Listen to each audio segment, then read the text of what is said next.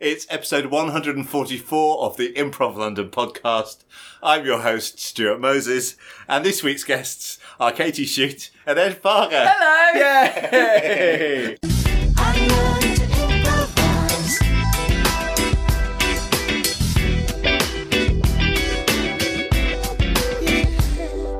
How are you? I'm good, thanks. How are you? I'm very well, thank you. How are you, Stuart? I'm enjoying the apple ties. Thank you very much.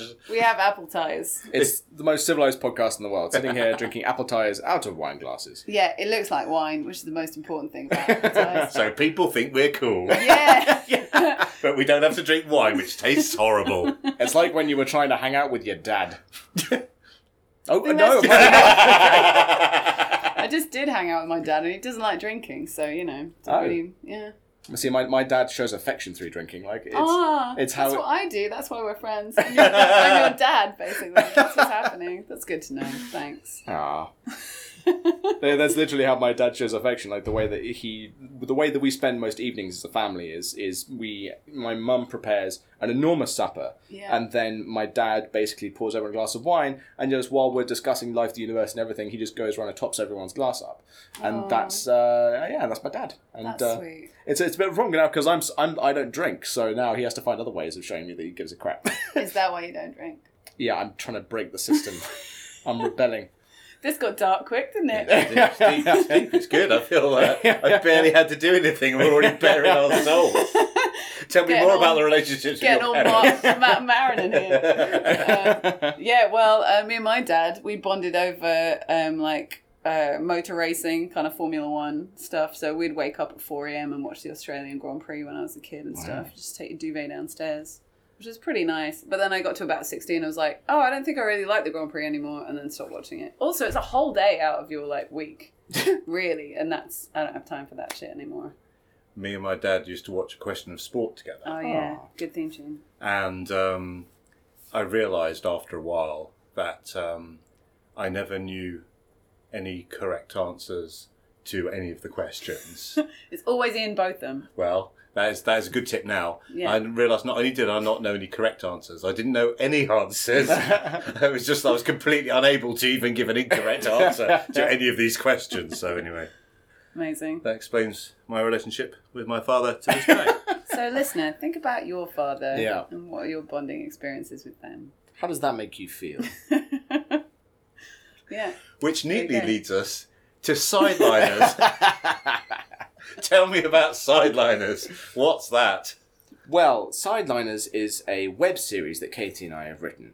It comprises of, or it is comprised of 10 episodes, each 10 minutes long, and it's essentially the story of a romantic comedy, only we don't see it through the perspective of the people that are falling in love. We see it through the perspective of their, be- their slightly wacky best friends. So imagine seeing Notting Hill, but seeing it through the eyes of the Rhys Ifans character. Or seeing uh, Harry Met Sally, but seeing it through the eyes of the Carrie Fisher character, um, and uh, and yeah, we kind of uh, bonded over the over the concept. Uh, actually, about this time two years ago, during the Hoopla when the last when the first Hoopla marathon was happening, um, and uh, and yeah, we were just making jokes about um, about our character types, um, and uh, it kind of evolved into this idea that we had that started sort of gestating over the period of about a year as we continued to work with each other off and on again, and eventually um, we just got down and wrote it, um, and it's uh, honestly it's one of the best things I've ever done. Talk me, cool. talk me through your writing process. Okay, so we didn't know what, we knew what the idea was, and we knew it was going to be on film, video, whatever, however you want to say, filmed. Um, but, so not on stage. That's all we knew, really. We had no idea of format or how long it was going to be or anything. It was just, I, I, correct me if this is this is a memory I've made up, but I, I went on a long plane journey to Saudi Arabia with Project 2. I mean, weird, right? Uh, uh, it was crazy. Another story. Um, but I watched some terrible rom coms in my one and only first class plane trip of my entire life. Probably that will never happen again.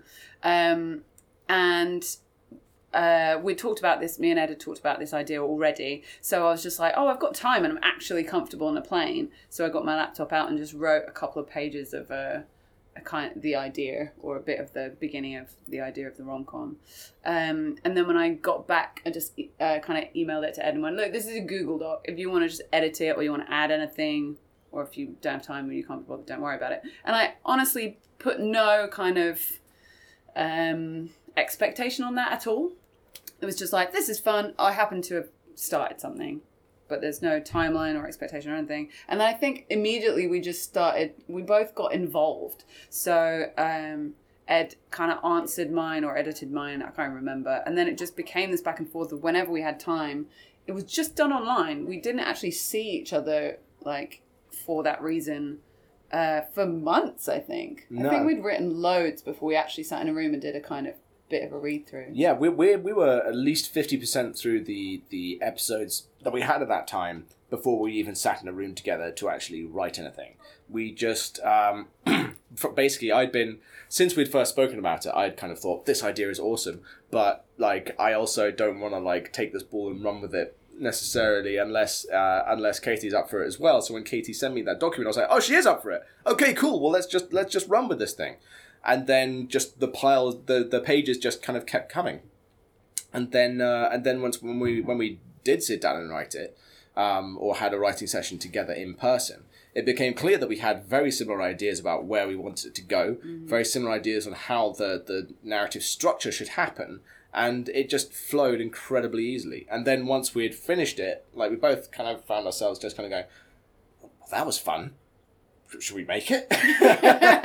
yeah, literally, it was pretty much done before. We're like, oh, we actually have to do something with this now. That was fun, but it would be more fun to even film it. Yeah, like, that would be great. But also, it's it is it has been a delightful process. Mm. Like, I don't think I've written with anyone else who's like as on the same page. Um, and it's both. It's still delightful and surprising. It doesn't mean everything's predictable, but there's this cool thing of we always knew we would play these characters because it came out of a conversation about how we are both the best friend, the sideliner types as actors anyway. So we're like, we're not going to play the leads ever unless the lead is a loser. so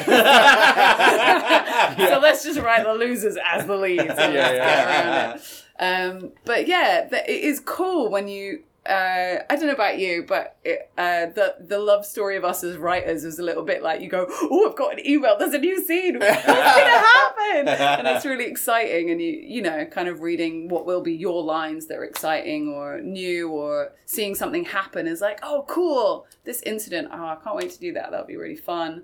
Or kind of fucking each other up a little bit of like, ah, I wrote this. It's funny though, isn't it? Right, yes. Okay, fine. I'll do that. Um, so that's nice. And also, just the editing process was really great. So I think there was almost no times when I felt like I disagreed with anything. It was just I think we just both combed through and kind of tightened stuff up, or or I know we both changed our character lines a little bit because we speak differently, so to make it sound more like um, our characters. Uh, we might tweak the odd word or something, or change stuff around. But yeah, But I honestly Pretty think that's where the that's where our improv background actually comes into it a little Mm. bit because in the writing process we were in a constant state of of editing or adding to each other's ideas and it was very much a yes and process. It was Mm-hmm. very much a uh, bringing a bringing a brick and then adding another brick onto it. And, and just the it just that that work ethic just built the story so Mm. quickly and so easily and so simply. And that's the thing it's not a complex script. It's a very simple causality of like this happens therefore this happens but this happens therefore this happens.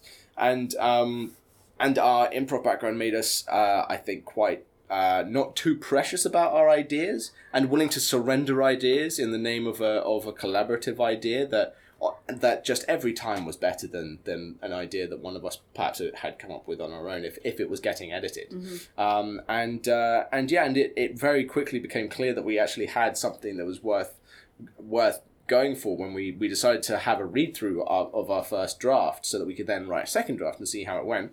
We invited some some uh, improviser friends of ours who work professionally in the industry. They're either writers, editors, uh, directors, or, or what have you. And um, and not only were they laughing, but they gave us incredibly great notes. And we found ourselves being like, well, we've got to put these notes into action, and it just kind of snowballs from there. Yeah, and it, and one of those people, um, David Wigram, recommended to us. He was like, "Well, now you should do it for an audience because then because there's only four of us, and we'd done another rewrite, and we'd looked a lot at structure." So actually, when we wrote it in the first place, we didn't start with the structure. We started with tropes because it's built around a rom com, so there's an inherent kind of structure and inherent bits that you're gonna come up against. Um, but we didn't do that thing of uh, writing out a structure beforehand and then filling in the episodes. We just kind of, yeah, did a linear writing of like what happens next, as Ed's kind of said. But yeah, so it was nice to, in that draft and subsequent drafts, of going, okay, well, let's actually put story structure onto it. And if anything isn't flowing, then maybe just tweak that according to kind of, you know, good old screenwriting theory. Um, so David was particularly useful with that because that's where he works that industry. But yeah, he suggested we do a live read. So we're like, where would we do that? Oh, Hoopla, where we are all the time. Who are kind enough to give us uh, 90 minutes because we accidentally wrote a screenplay is what happened. It's like 100 minutes long. It's Yeah. ridiculous. Um, so we put it up at Hoopla. We got about 10 buddies to kind of pop in as different cast members and stuff. Um, and you know what? I think maybe because I was busy, I just hadn't thought about that beforehand. Like we obviously like asked them to be involved, and it was lovely to have people listen, and we recorded it, and we can hear where the laughs are, and talk to people and got feedback and everything. But what was really cool and the beautiful thing about this improv community is, you know, just actors saying your words or improvisers reading your words, and they, like Ed was saying, they add something. And I know that's so obvious in retrospect, but I hadn't really thought about it at the time. So it's just like, oh wow, this line sings now. And you know, we might have written some good jokes. We did write some good jokes, um, but uh, in the delivery, they they gather so much. It's really cool. Um, so that was just another, you know, another exciting reason to make it because we're like, cool, we can actually put these people, we can put people in it. They'll be really talented. That'll make it even better. But I, I do think, uh, again, I'm just justifying why we're on the London Improv podcast because this is a script. But um, yeah, as Ed says, even though it's a writing process, it did feel like a collaborative improv process, and we do have this community around us. But there's also quite a strong tradition of like, you know, an improv background breeding script. I mean, Broad City is the kind of the the big breakout. You know, people that were like, we can't make it on a Harold team. God damn it, we'll just make our own stuff. You know what I mean? Or you know, obviously, Second City has always been this uh, breeding ground or. Uh, creating or um, putting artists through the system and ending up on SNL and all that kind of stuff.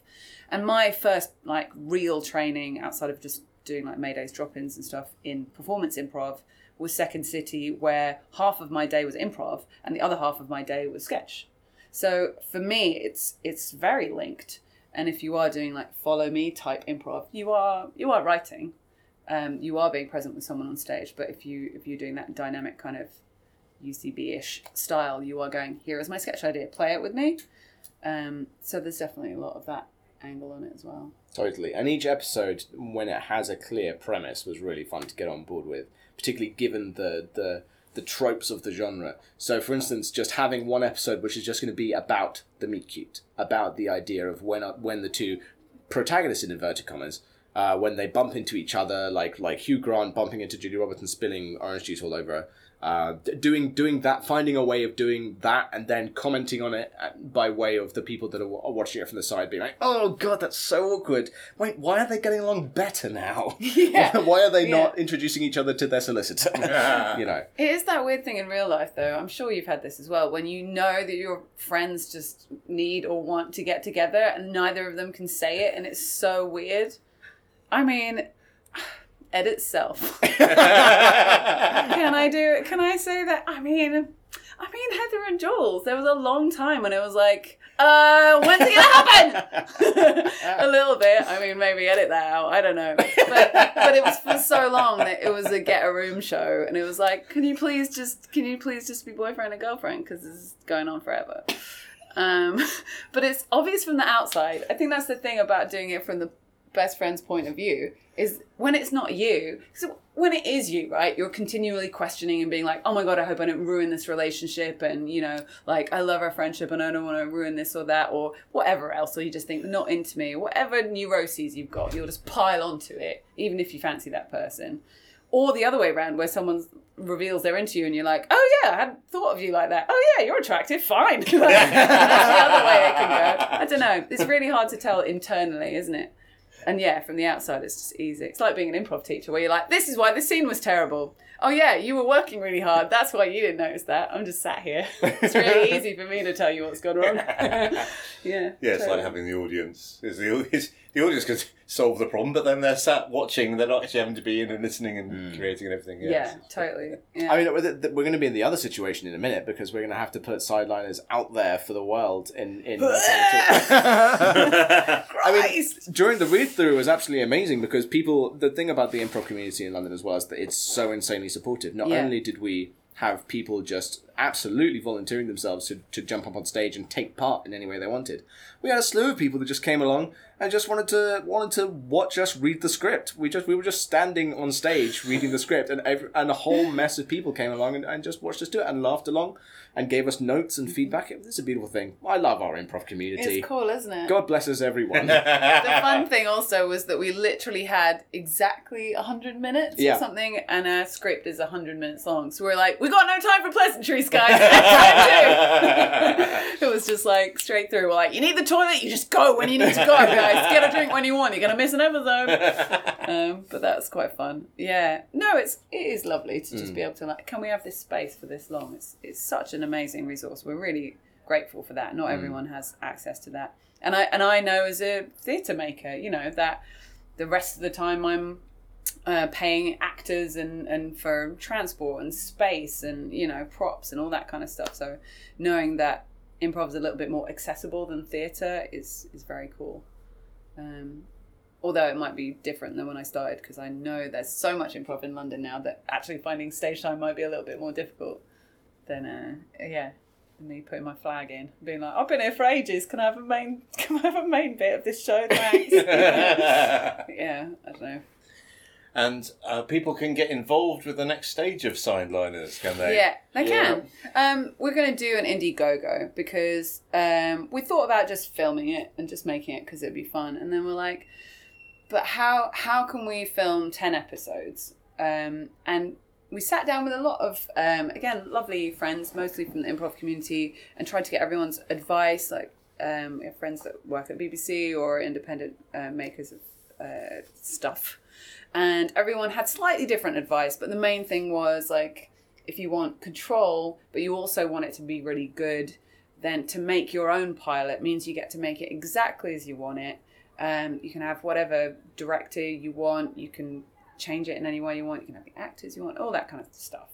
Um, but it won't look professional unless you have a professional crew. So yeah, we're going to do an Indiegogo so that we can get about ten grand together, which is the smallest amount, calling in all the favors to get like nice top end kit, so it sounds good and it looks good, uh, and then everything else is just people helping us. Um, so I mean, there's lots of different ways people can help us. Yeah. I think there's you know anyone with any experience in that field is literally being on set or helping out, uh, and then there's yeah, Indiegogo is just funding as well. So people have you know, a tenner up to a billion pounds and they want to spend it on us, then that's great. I know, and I, and I feel weird asking for that, but um, we both read Amanda Palmer, so we're like, yes, it's okay to ask for things because I always feel guilty about like, oh, I'm just asking for a charity thing, but it's not, is it? Because I funded stuff because I'm excited about it, and um, things like Con Man. Did you ever see that with Alan Tudyk? Alan Tudyk, he's great. He's from Firefly. So stuff like that, um, where I'm like, ooh, they're fun actors. I want them to make more stuff. Um, you just put a few quid in, and then for a few years after that, it was every, every time it came up, I was like, I made that. I didn't make that. I put ten bucks in or whatever I did, but I, I really felt like that was a, Yeah. a part, you know. Or Pajama Men, they made a series that funded that, and loads of improv festivals and stuff. But um, you know, I do it, so I guess there are other people who want to feel like they're a part of it too. Totally. I like I've I I donate to crowdfunding things the whole time and like and you know things like things that, that we're all familiar with by now. Things like the Bristol Improv Theatre and Oh, the yeah. Nursery Theatre when they're at Theatre Deli. And one of those chairs has my name, as I'm sure that it also has other people's names on there. Mm-hmm. Um, and yeah, you, you know, you do feel that you are a part of that. You are a brick in that building. You are a part of that experience. And in Sideliners, you very much will be because our, our budget is not much. Any any money that gets contributed, any services that get contributed, they're going to help us enormously and really like it in many ways we the crowdfunding is a very natural way of going about it by virtue of the ep- the length of the episodes you know they're 10 minute episodes which means getting airtime for them on something like a on like a tv schedule would be strange unless we I mean, I'd combine them or fatten them out, but then we'd have less episodes, and it wouldn't necessarily fit into a series structure. And then we could turn it into a movie, but then it doesn't really follow the movie structure. And then, and but then you have to get funding for a movie is crazy at the minute, and then you know the movie industry at the minute is dead because of Brexit, and all this complication comes into it when you try and and try and push it further than than maybe you need to. And really, if we if if other people can get excited by this idea, which I think they can do, and if other people can find the find the find the charity themselves to take part in the project, um, then uh, then yeah, I, I see no reason why uh, why we can't like make the series together. And honestly, there is not a project that I have ever been involved in that I believe in more. Um, it's um, it's been the thing that I really want to put my back into. Uh, since I mean since university since since I finished like since I first made my student film and tried That's to take it to a film festival. Yeah, Yeah. It's cool. And It's do you have uh, particular rewards lined up for people that? Uh... Yeah, we do. Let's see if I can remember any of them. Um, there's like basic things of uh, the first one is like just just give us money because you're one of those people. Uh, and I say that because I I sometimes want to contribute to things, but I kind of don't want someone to have to post me a T-shirt. Yeah. I'm just like I just want to give you some money. just don't bother with all the other stuff. Yeah. So there's that, and then there's like um, we've got a sweet T-shirt design. Actually, I thought of not making any stuff but actually my husband tony harris came up with a really cool design and i was like oh yeah we're making t-shirts now Yeah, it's amazing. uh, it's really nice it's um uh john cusack you know holding up the uh, tape deck Yeah. um but then there's me and ed sat on a sofa like looking around him like Yeah. uh, hey yeah, we, we get to be on the sidelines of say anything, which is Yeah. perfect. Um, so there's that, but then there's also other stuff like you can uh, book us for an improv show. Basically, we can be in your improv show or come and entertain you. Um, Or you can be a part of our improv show. We we're part, we do a two improv show sometimes, which is we'll take any movie the uh, the audience wants to see and we'll turn it into a rom com, regardless of whether or not that's that's uh, designed for the thing. We can we can do that for them, or even with them. We can do we can have someone jump in on our set and join us doing turning I don't know, turning uh, uh, the, his master what was the King's Speech, turning that into a musical into a rom com or something like that. I was going to say Yeah. turn it into a musical. We're not going to turn it into a musical. guys, we're not turning the King's Speech into, into a musical. Oh. Although Sorry. that is an amazing idea. All right, it's a new perk, guys. Five hundred pounds. £500. uh, and then there's other stuff like um, you can just have a chat with us online about whatever you want. So if you want to get into improv, or you want some notes on a show, or you just want to hang out with us as nerds, uh, you're welcome to do that. We've got first screening tickets. So as soon as that episode is made, we'll have a big party, and then everyone that's contributed at that level or above gets tickets for that. And then we've got kind of like vip versions of that. And then i just put a 10 grand one in there because i was like i don't know. Someone might do that. I don't know. Which is just like whatever you want you've just made our episode so yeah. uh, yeah whatever you want man I mean, cra- crazier, crazier things have happened, and you never know unless you ask. Basically, any Yeah, multiple totally. of ten grand, we get to make another episode. yes Uh, uh, I say this as a person that literally, literally tweeted Amanda Palmer today saying, "Could we get a, ble- a blessing from the goddess of crowdfunding, please?" yeah she, i think she replied to my book one a couple of years ago Did she? i think she was like well done can't remember i'll have to go and find it yeah You're, but you're she saying, inspired me too yeah, yeah, yeah, yeah, definitely totally. She's cool. I She's like cool. her. Jeez. Read her book. if Yeah. You want to do anything with your life. The Art of Asking available at on Amazon. Yeah. and other places And that pay their taxes. yeah, it's true. Just saying. Just saying. Indiegogo pays their taxes. Actually, I have no I proof for don't that. know. Actually, I do. They made me fill in a tax form. So ah, yay! yeah. That's the only time I'll cheer taxes. Not in January, that's for sure. Um, you're also both in the Maydays. Yeah. Or should I say, one of you is a Mayday and one is a Mayday in training? Is that the correct terminology? Yeah, I guess so. I'm But which May- is which? I'm a Mayday. I've always been a Mayday. 15 years. Uh, no, yeah, I've I've recently uh, joined the ranks, uh, and I have been taking part in Mayday's uh, shows and and courses and stuff as of last week, basically as of the Mayday's improv retreat. which happened in Dorset um, and the end of September. And I'm thrilled. it's a very exciting time. What's it like being A, a Mayday, Mm-hmm. and B, a Mayday in training? Well, you answer the first bit, I'll answer the second. Uh, what's it like being Mayday? I know nothing else. Um, it's weird because it's just been so long for me. I'm pretty sure we've talked about this before, but um, it's like all my best mates, a lot of my best work. Um, it's just a cool company. I love being in it. It's amazing. I'm pretty sure if I auditioned for it now, they'd be like, "No thanks." I got in before that was a problem, so sure props to anyone who's actually done the auditions. Um, yeah, I just snuck in by going to the drop in for a while, and then and then uh, my friend Rachel Blackman was like, "You should be in the company," and I was like, "How does how does that work?" And she was just like, "Ask John." It's like, "John, can I be in the company?" He's like, "Yeah, see you earlier next week." I was like, "Great, I guess I'm in the Maydays." then." uh, mean- but now it's like what three recalls or something. Yeah. so compare that process Yeah. with the process now. my, my process was quite different. Um, no, yeah, no, uh, there was uh, an announcement of uh, auditions, and funnily enough, I was I was with Katie when when I heard about it. In fact, it was Katie that told me that they were happening. Um, we were at the uh, the Vaults Festival, just hanging out, and then just uh, and Katie just sort of announced the table, just like, uh, "Does anyone fancy auditioning for the Maydays?" And I heard that, and I was just like, "They're auditioning for new Maydays." And but I wanted to sound cool and, and sort of and and sort of calm, so I kind of went, uh, "Yeah, sure." And I didn't say it loud enough, so Katie didn't hear. She was like, "No one." Okay, fine. I was like, "Yes, yes." that was your window. That was the window. The Yeah, window's yeah, now yeah. closed. no, don't miss out. Follow, follow. and then, so yeah, so Katie sent me the form, and then uh, I applied. And yeah, the, I there, there were two auditions, and then I started attending rehearsals, and uh, and yeah, and after rehearsals for about three months, everyone went away to Edinburgh and performed for a bit, and then uh, when everyone came back, uh, yes, and started a whole new sort of cycle. So at the minute, I'm uh, yeah, I'm in the process of becoming a Mayday, which is extremely exciting, uh, a little bit intimidating. That I'm I'm improvising with all my heroes, which is very exciting and intimidating. Um, but uh, I think that I've come over that hill of being sort of of being starstruck. And uh, What? he doesn't think star, is starstruck too strong a word?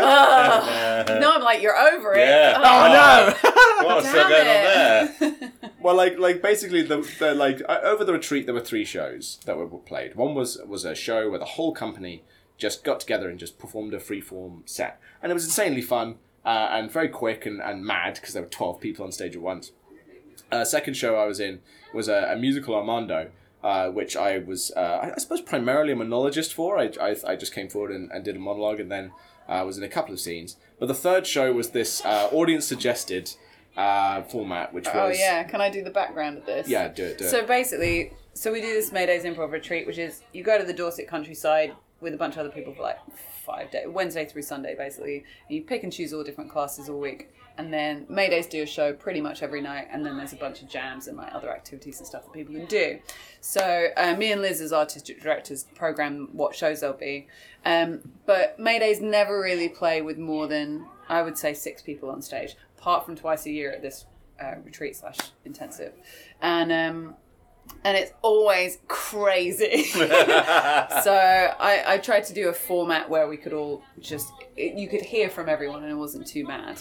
Um, so we did we did a pretty good uh, first show. I think it was nice. Like everyone got a tiny bit of stage time at least, and it wasn't hectic and not too much of a pile on. Um, so nice freeform show because we want to demonstrate that. And then the other nights we want to demonstrate that we can do like a follow me kind of show or a, a premise show, which was the Armando that Ed mentioned. Um, and then uh, happily never after, which is narrative. Um, and then the other one, we were like, okay, so we're asking loads of other people to take risks all week. We're, we're asking them to step outside their comfort zone like four or five times a day. So what are we doing that is that, apart from doing massive cast shows? Um, so we asked all the everyone that was there to anonymously or named pitch shows for us. So they just filled them out on a little bit of paper and put them in a box. And the winning one was It was a rock opera through hell, uh, which ended up being this kind of Rocky Horror style sort of epic about uh, Jennifer Jordan dying at a drinks party and then uh, supplanting uh, Beelzebub as the ruler of hell, and it was amazing. and through the, through the course of those three shows, I started the first show. I was absolutely bricking it, and I said to everyone afterwards, I was like, "That was really fun," but I was terrified. And then by the end of the week, and by the end by that third show, when we were doing a massive musical all together, uh, just felt great about it. And uh, yeah, and being being uh, one of the Maydays is um, extremely enjoyable. Brilliant. Um, and there were there were costumes involved in this last one. Tell me about the costumes, because I've seen the pictures and I need some things explaining. Well, they have like a, a costume cupboard in this retreat place, so we're just like, Sorry, that was So my we- that was my mystified face. Yeah. It doesn't Yeah. work on an audio medium. No, no, no. Of course they do. of course they do. Why not? Um, so we decided at our dinner meeting at half past six that that was the show we were going to do. Or me and Liz decided just before and kind of told everyone and checked everyone was okay with it. We had a couple of backup shows if they didn't want to do it, uh, and then we had like ten minutes. So like, right, what's in there? Um, we had what do we have? There are like some some like brightly coloured uh, kind of rock wigs and stuff. And so like, I think Liz found a leather dress. Uh, you found a leather waistcoat. Yeah. You know, just it was a bit like meatloaf kind of. Yeah, Heather found a fantastic red and black spiky mullet. That was yeah, fun. that's pretty cool. Yeah, so we accessorized heavily, Fantastic. and then we all sweated a lot during that show, which is a oh lot more hard work than any of our other shows. Because you're, you're singing, you're doing belting the whole time because Yeah. that's the style. Everyone's basically being Tina Turner or Meatloaf for 45 minutes or whatever it was. It also took five people to create Beelzebub uh, because because Liz was was the, the character, but then Beelzebub had horns, had a tail, had wings, and other things that I won't go into. That is special only really for the people that got to see that show. Let's just say I played the biggest part of my life. It's funny doing the game game of the scene as as a body part. though. Right, what other things can I do? Like, uh, it was quite interesting little tiny bubble that my head was in of like, how do I relate to this moment through this character? Come up with quite a lot of things. It was good. Yeah. I had seen the pictures, but I don't think they do justice to what we've, you've actually been there. I'll, I'll show you the video once we're off the air. After 11 p.m. Yeah, yeah. Lon- uh, Improv London podcast after dark, where we replace the appetizer with real alcohol. Yeah. and then we tell the truth about the improv scene like Howard Stern. in alphabetical order. Start and never mind. Um, Katie, you mentioned um, a pl- long plane trip uh, as part of Project Two. Yeah. Tell me about the plane trip and Project Two. What's oh, that? sure. So we went out to Saudi Arabia to do a Project 2 show, which Who are was we? crazy. Oh, me and Chris Mead and Fred Deakin. Um, so yeah, we improvise science fiction. So there's this there's this massive cultural center out there that they were kind of doing a launch or relaunch of loads of cool stuff, and they had all these interesting artists and scientists and stuff doing talks and things. And I think we were really there because of Fred. Um, so he was doing um, a talk about like design and music and stuff, um, and then we did a did a show there. But the the place is crazy. It's just the biggest building in the world or something, and it was. Um, uh, Fred's design and stuff was projected onto this massive, massive building that uh, maybe it was the most expensive building in the world, but it was massive. Um, but it was just one of those weird jobs you get as a freelancer when you're like, um, so we're just gonna fly to Saudi Arabia for a long weekend. just fly in, we do a show, we do a class. We did a couple of classes out there, and then fly back again. But it's just you know, it's a completely different culture. It was really interesting. There were things for me and Chris that were new. There was like. Um, it's not really appropriate to touch each other on stage, you know, things like that. So, um, It's hard and- to get the Maydays to stop touching each other. yeah. Luckily, there was only two of us. You know, right? Um, but that was interesting. So and it was actually fine when we were on stage. Um, but there was one point I think where I where I reached out for his hands and he was like, and I think that would have been fine, but it was just it wasn't right for that environment. Yeah. So they and they gave us like guidelines and stuff. So yeah. And I and I needed to wear an abaya when I was out there, which is like a, a full length kind of dress almost or robe. Um, and I bought one from um, just down the road from me uh, before I went, and it was just like black you know, long sleeves, full length. Um, didn't need a headscarf there. I took one anyway, just in case. But um, when I got there, they were like, "Oh, that's not a cool one," and they had it, and they gave me a designer abaya, which was absolutely gorgeous, um, which I I just wear in the summer because it's so damn nice. But um, yeah, we were treated like celebs, and it was yeah, it was really really nice. A good time. Fantastic. Yeah. and there's more Project Two stuff on the way. Yeah, um, we've got a few gigs in the autumn. We're going to be up uh, in Bristol and uh, Nottingham. Got a couple of festivals, and, and we're playing at Hoopla here and there as well. So yeah, we've got a lot of stuff going on. And then we're just planning for like what we want to do with it next year. Because we obviously did that huge tech show at the end of last year, which used like VR technology and stuff. So we're trying to find somewhere to place that. But it has to be like we have to have the venue the whole time because it takes like eight hours to set up. Wow. So you can't do a fifteen minute turnaround No. um, that won't work. So it has to be a residential show. But there's yeah, we're, we're looking at places to plug there in at the moment. Cool, fantastic. And um, both of you are in Wrong Wrong com, yeah, Wrong yeah, com. yeah. That's uh, yeah, wrong as in wrong idea, and com as in comedy, Right. which is a rom com but wrong. Ah. Uh, and that is our that is our uh, movie turning a movie into a rom com. It used to be called All Movies Are Rom Coms, and that's a hell of a long sentence for for a show title. Yeah, and I kept calling it every movie is a rom com or something, and then we just Yep. like, let's just call it something else. It's easy to remember people, including us. Totally. Um, but yeah, the ones we've done. Oh, so that was a bit show at Hoopla Marathon, which I think this episode is going to come out after the Hoopla Marathon. Sorry for everything I did. Um, yeah, that pie you put in my face for the third time, third year in a row. yeah, I'll tell you about that in a minute. But yeah, uh, rom-com, rom-com is, yeah, uh, the ones we've done are like Terminator 2.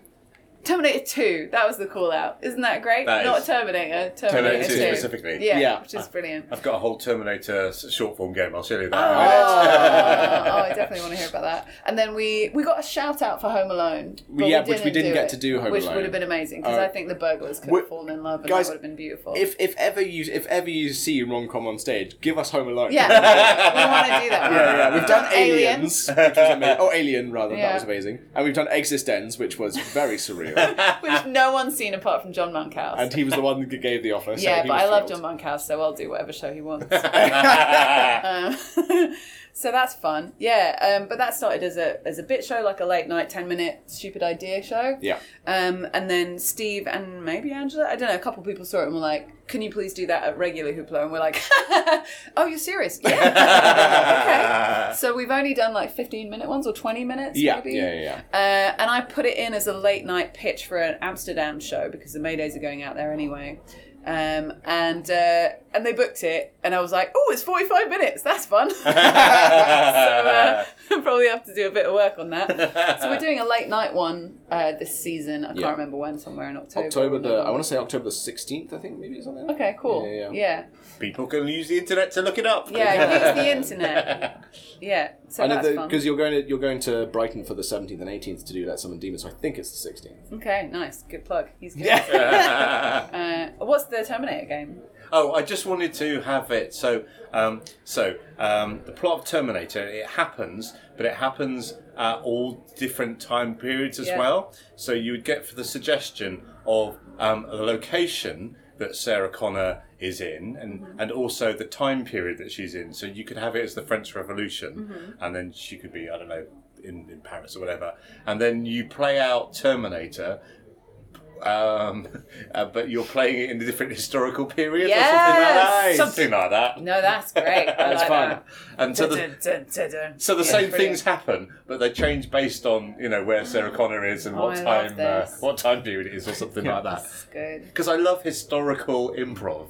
And if people And know about the time, robots. and I love robots, so then why not, why not put them together? Um, Oh my gosh. But if so, if someone knows about a historical period, then brilliant. We get lots of details. But when people don't, Yeah. then that's also delightful. Or when, because I know in Doctor Tuprov, we sometimes get years that they Yeah. want us to go to, and it won't be like 1789. It'll be like 1769 in Paris or something like that. And it's like, well, I'm pretty sure in about 20 years there's going to be a revolution, but I'm not, I'm not sure what's supposed to be actually happening now. But so that's always that's always a fun thing to We, we had that when we did Quantum Leap uh, with the Maydays for for a year or two, however long that ran, and that was like it's you have to learn between 1953 and whenever the series stopped, which I think was late 90s. But actually, we I think we did it up to the year that we were actually in. Oh, right, so yeah, you yeah. can suggest any year that Sam leaps into. Hmm. Um, so we all took a decade each. To, to like get good at all the historical Wow. points, so there was at least one in the, one person in the show who would know who was president, what was going down, like all that kind of stuff.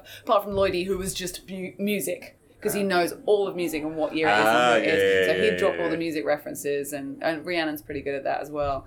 But uh, yeah, that was interesting. That was weird to have have to have to do the little bit of research, you know, and then just be like, what year is it going to be? And then it would inevitably be like 2007. You're like, ah, fine. Why did I learn about the 60s? yeah, but I, yeah, I feel you. yeah, I'd love to see that that sequence in the Terminator game where like it's, it goes to the French Revolution and you have the Arnold, you have the Arnold walk in and be like, "I want your clothes, your boots, and your musket." yeah, exactly. Whatever. Yeah, I, or fill, fill in the blank. I want Yeah. your horse. yeah, yes. I want your clothes, your boots, and your cravat, and your powder wig. That's good. You have to make this. well, I've been told I have to make this, so I will make this. Oh, I've got a fun new time show. Go for it. which is uh, as of today. Um, so basically, someone got in touch, and well, Angela got in touch and went, and Steve said, um, "We got this twenty-minute uh, spot at the marathon. You've got stupid ideas. Keep telling us about all the time and asking for shows for. So fill this twenty minutes." And on Tuesday in my science fiction class, we did uh, my new format. Um, it's always stupid when people say that because it's always a rip-off of a film that exists. But anyway, uh, Groundhog Play. So it's Oh. the wake up, wake up every day the same. Yeah, yeah, yeah. Oh my god, it was so fun on Tuesday. So today I just emailed all my students and went, "Should we do this for twenty minutes?" and they were like, "Yes."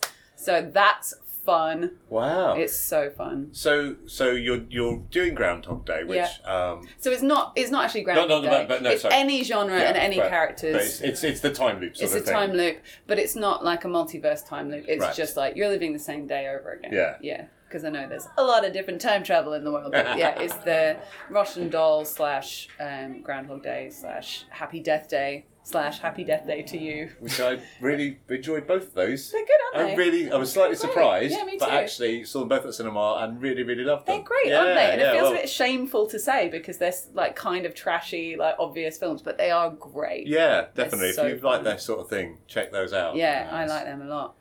Yeah. My uh, my best friend at the time, Mark, uh, when um, Groundhog Day came out, he went to see it four or five times at the cinema, which is sort of quite meta, really. Yeah, it's very when you think about it. Oh, my friend Ben Stevens had a lovely story about that. So he he um, loves films, and he uh, tweeted the guy who plays Ned Ryerson in it, who's the annoying kind of uh, sales guy that he meets on the street, Bill Murray meets on the street, um, and. Uh, he said, um, ha- "It's so cool when you get punched in the face and you like have you, you look somewhere." And and the guy that played Ned Ryerson replied and went, "Oh yeah, I asked the director like, where do you want me to look when I get punched in the face?" And the, and the director was like, "You could do that? Oh my gosh!" It's like, "Look at the clock tower. Yeah, that's so funny." so I just like watching that moment in Groundhog Day and go, "Oh, that's cool. You, you, that was a very clear comedy decision just for Yeah. that Uh, moment." Such a It's great really moment in that movie. Now we're uh, Yesland again. That this happened after the marathon, but the uh, Yesland are running a jam first thing in the uh, like at ten o'clock in the morning on the at, on the Saturday of the marathon, and it's breakfast themed. So we're going to be hosting it in like pajamas and bathrobes and stuff. uh, and for the music that's going to be playing when everyone jumps on up on stage, it's going to be that bit from "I Got You, Babe" from Groundhog Day. Just in the, again and again. It's like, so put your little hand in mine as everyone got on stage. You have to open with "Everybody get your booties on. It's Yeah. cold, Cold out there. Outside." It's cold out there every day. What is it, Miami? Not hardly. Um, yes, I'd like you to tell me more about Yesland, but before I do that, and I've said this to you before, I'm prepared to put this on tape. Uh, you run an excellent jam. That's so sweet. Your Thank you so much. organisation, when I've done tech and things like that before, if I know Ed is running a show, I'm like, oh, that's fine. I can relax. We're in safe hands. Everything's going to be like run smoothly. We're going to do it to time. Things are on stage are going to be like just everyone's going to be looked after. It's going to be a wonderful thing. So whenever you're running a show, I'm like, oh, thank God for that, because like you know, not everyone runs it as well as you do. Oh, that's so sweet, dude. I mean, credit for that has to go to you, Aircroft, as well, who who hosts um, Yes Land with me. And every, before every show, we structure the the games carefully and the timing carefully. And she has a soundboard that we use, and she's amazing on tech. And we we share we share the the the game of Yes Land together. So she has to get credit for that too. But I massively appreciate that, dude. Thank you. And we have a lovely bunch of people that come to Yes Land, and uh, last night was no exception. So when when when last night we had both you and Monica on stage together Yes. doing a scene, that was awesome. Yeah. Yeah, yeah, yeah. Well, thank you for um, uh, arranging that, Monica Ostaska, uh, previous guest on the Improv London podcast. Yes, we met up and had a really nice chat, and then getting to do a scene together. Uh, we were cast as uh, rival bus conductors. Yeah. That's a good shout. It was out. amazing. So once we'd explained to what Monica what a bus conductor was, um, and then yeah, uh, that could have gone either way. But I just thought, oh, I can't. Somebody told me, somebody suggested to me that um, if you're in a, if you're having an argument or something like that, or you're having a disagreement on stage, you can ask the question, "How do we get to be like this?" Mm-hmm. Yes. so that you know you've established why you're still there and that there is sort of love between you sort of thing. So mm-hmm. um, so I used that and yeah made out that even though we were rivals we were really rivals because we were so similar. Because we both care about and the because we, yeah, buses. and we both cared about each other ultimately. And it was ah. like this is just I don't always have that much fun in a jam what can I It, say? it worked beautifully, man. It worked beautifully, and then and then um, it ended with uh, Yuya uh, played uh, "Ain't No Mountain High Enough" with uh, Marvin Gaye, the duet, and uh, the pair of them held a ticket together and just spun slowly in, in the soft light. Ain't no mountain high enough. That was amazing. That was a beautiful scene, man. thank you very much I'm going to steal that, by the way. and also, you got to utter the, the, the classic line, Yes. "We're not so different, you, you and and I." I You ran a great jam at the Maydays. They did some. Pi- it was uh, National Talk Like a Pirate Day, so Ah. um, Jennifer and Ed ran like a awesome late night pirate jam. Oh, that That was was good fun. That was really nice. I mean so what are your top tips for uh, portraying a pirate Uh, uh, wear no shirt. Do wear a leather vest. wow Uh, wear an eye patch. yeah Wear a hat that fits. so Uh, and uh, talk like a pirate if you can. If you can maintain it, which I do not. um, yeah, and that was super fun. And, and Jennifer wore a full like like uh, full beard on her face, and like I, like she wore it for way longer than I would have done because those things are warm. yeah, we, had a, we did a super fun jam at the, at the retreat. That was amazing. I've got a good beard record. We, me and Chris did the full Liverpool improvathon, and I think I got halfway through before I was like, maybe my skin will never recover unless I take this beard off. It was like literally stuck to my face for about twenty hours, and I was like, Oh. mm, maybe the last sixteen hours I won't wear this. um, so moving from pirates to pies. nice one. Yes, Good, wasn't it? Good work. Done 144 of these. Yeah. Uh, a dozen dozen. tell me, uh, uh, tell me about uh, putting pies in each other's faces. Oh yeah. So just to give you context, listener, Stuart came in and we're like, we're not ready yet. Uh, Ed's gone. To, Ed's gone to buy some shaving foam. Was like, what? Uh, and then we're trying to take pictures of pies. Part, partly right. So there's this whole history thing. Hang on a second. Finish the bit about the, the shaving Oh yeah. stuff that Ed got. so we needed to take a picture for reasons that I'll go into of us like nearly pieing each other. And um, I realised when I got here that the shaving foam that I'd held onto for like a year since the last time this happened uh, had basically run out. So Ed uh, popped out to the shop to get some more. It took him ages. He got locked out of the building.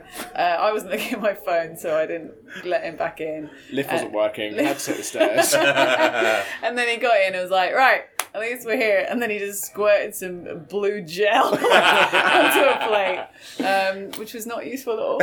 all Had for to throw it in a bin. yeah. Um, so that's quite funny. I, I was still determined to try and make it work though. I was sitting there for five minutes just gooing it up, trying to make it foamy. And then Kate just said, You know, you're just doing that for you, right? Also, it's blue. Yeah. Not going to stop it being blue, mate. Call it like a custard pie if it's blue. but the history of this actually does tie into sideliners, funnily funny enough. Because like obviously, because Katie and I knew each other from like uh, like uh, Project Two used to play on on the Gigaloop nights. Gigaloop used to play on the Project Two nights. Um, It's a and mutual love affair. It was a mutual Yeah. love affair. We loved Project Two, and and Project Two uh, loved us, which Mm-hmm. was lovely. Um, and um, and yeah, and then uh, after after a while, we started like uh, appearing on the same sort of scratch teams and stuff like that, and then um, we started meeting up every now and again after the North Coast had been um, been in in London. We met up to do improv uh, rhyming a lot, like almost weekly. We'd meet up and just improvise some raps and some ciphers and stuff. And then eventually, Katie just sent me a message like, "Oh, do you want to do something dumb at the at the marathon, like uh, uh, do a silent scene or I don't know, custard pie each other in the face or something like that?" And there's like, "Oh, let's do that." Yeah. I think that might have been your idea. I Yeah. To, I don't know. I don't know actually. I, I, Could have been the thing is, either of I was doing I was doing T minus at the time. I definitely remember proposing. It might have been me actually because I think I might have proposed. Okay, there's a timer, just like with T minus. Yeah. When it runs out, something crazy happens, like we pie each other in the face, Yeah. that'd be great. or we slap each other in the face, or we do something different. Yeah. And um, and yeah, and then uh, that that was insanely fun when we did that. uh, Phil Lunn was our pie minister, which is to say that he was. was he was monitor- monitoring the pies and making sure they were they were holding their stability. Uh, I lost. Got a pie in the face, uh, and that was mocked for the next year. Uh, and Yep. then the marathon came back around again the next year. We decided to first one we called Pie Day Night. Second one we called uh, Pie Hard, uh, and uh, yeah, and then we were. I've still got the the text exchange where we were just doing pie pun put downs. I think that lasted several weeks. it lasted weeks. They were amazing. Uh, now it's gifts. that's, that's what's happening this year. exactly. Uh, and yeah, and I lost the I lost the second one as well. Uh, so when that was when we actually had Jennifer Jordan as a referee. Yeah, she she called out one of the rules and pied me, but Ed has never pied me, so I feel like That's the thing. I'm, I'm I'm good. I'm two 0 down. So this year we're calling it pie back. Which is preemptive. Listener, I I figure I'm safe. I figure, yeah, I'm good. Well, weirdly, the, the listener already knows better than we do as whether or that's true. Oh no, maybe we need an alternate version. Ah, nuts! Victory is mine. no, I'm sorry, I can't believe this. thing is, I don't, I don't believe it either. My, my, my reflexes are terrible. I'll never get to the pie first. I'm Yeah. destined to be Hans Gruber in this relationship. And even though I'm like, I'm fine with it, otherwise I wouldn't be in this show, I still get really competitive. Given any opportunity, I'm like, ha ha! oh, oh yeah, I guess I won that again. It's probably very annoying. cool. Okay. Oh, I feel like you're ramping up to He's something. rubbing his Uh, hands. I am. I'm trying to remember. Oh yeah, it's all right. I've remembered Okay. the questions I've already asked, and I may have asked you them already, but maybe your answers have changed. Hmm. Um, I'm stroking my beard as I, as I hear this. I'm stroking Ed's beard as I hear this. yes. Um, uh, if somebody was going to step on stage with you, Uh-huh. what could they do to delight you? Not put or, or do it. I don't Yeah, weirdly, my, way. my response is the other thing put a pie on my face. Yeah. Honestly, That's true. why you work so well together. I don't know. No, no, no. Honestly, the flip is fine. Legit, that's actually something that, that I've noticed in that we, Katie and I, in terms of writing sideliners, we agree on it on ninety percent of things, but we we disagree on about ten percent of things. But they're all ways in which that are helpful. So, for instance, we have very different attitudes about romance. I am a bit of a cheesy romantic. Uh, and a lot of the time in the scripts, there'll be some big emotional sort of call to God or coming to God or whatever they call it. This big sort of emotional speech of like, listen, here's what I think of you, and it would it would not work. It would be cheesy, or it would be it would just get it would be too much. Uh, and then um, Then I shoot get the my- unromantic would get involved. yeah. Who has a whole show with that title. Yeah. and then uh, and would make it funny and would make it work and would look at it critically and take take away all of the unnecessary fluff. And what we would have there would be a really strong scene. And that works the other way as well. You know, if I'm just writing like cold, hard, cynical nonsense, then it needs a bit of heart to it. So it, it completely goes both ways. for Yeah, sure. yeah. yeah. Cool. And um, what's your signature move? What is the other person's signature Oh, move? nice. Oh, shit! What do they do that saves the day, brings the house down, is a surefire, reliable thing to do. I'm filling, by the way. This is what you should you should do if you're ever hosting an improv show and you want a suggestion from the audience. Give them a bit of time to think. Ask them for it, and then fuck, just sort of fill for a bit. See, I'm just listening Give- to Stuart now instead of thinking. Yeah. Yes, a little bit of a Filling for us. bit of a listen. Exactly. It's lovely Giving of you you. time to think. All right, I'm on it. Oh, shit. Okay. No, I just looking back at the last week. I think. Uh, do you, wait? Are we doing our ones or each other's, other's. ones? Oh, right. Then. Uh, Or you can do, or do each other's and then do I your mean, own. See if you Yeah, can I do both? Yes. I think I.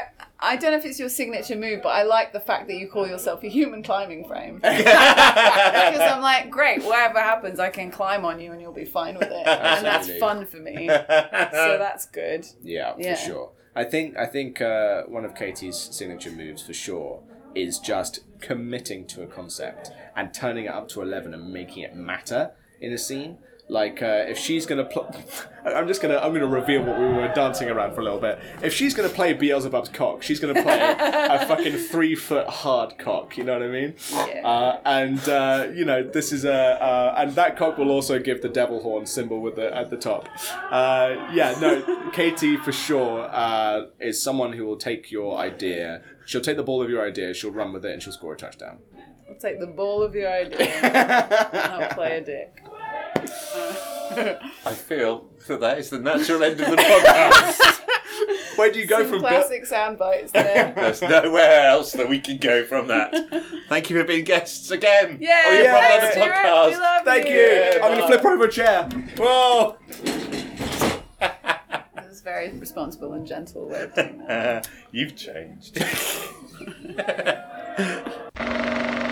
I made this. That's improv!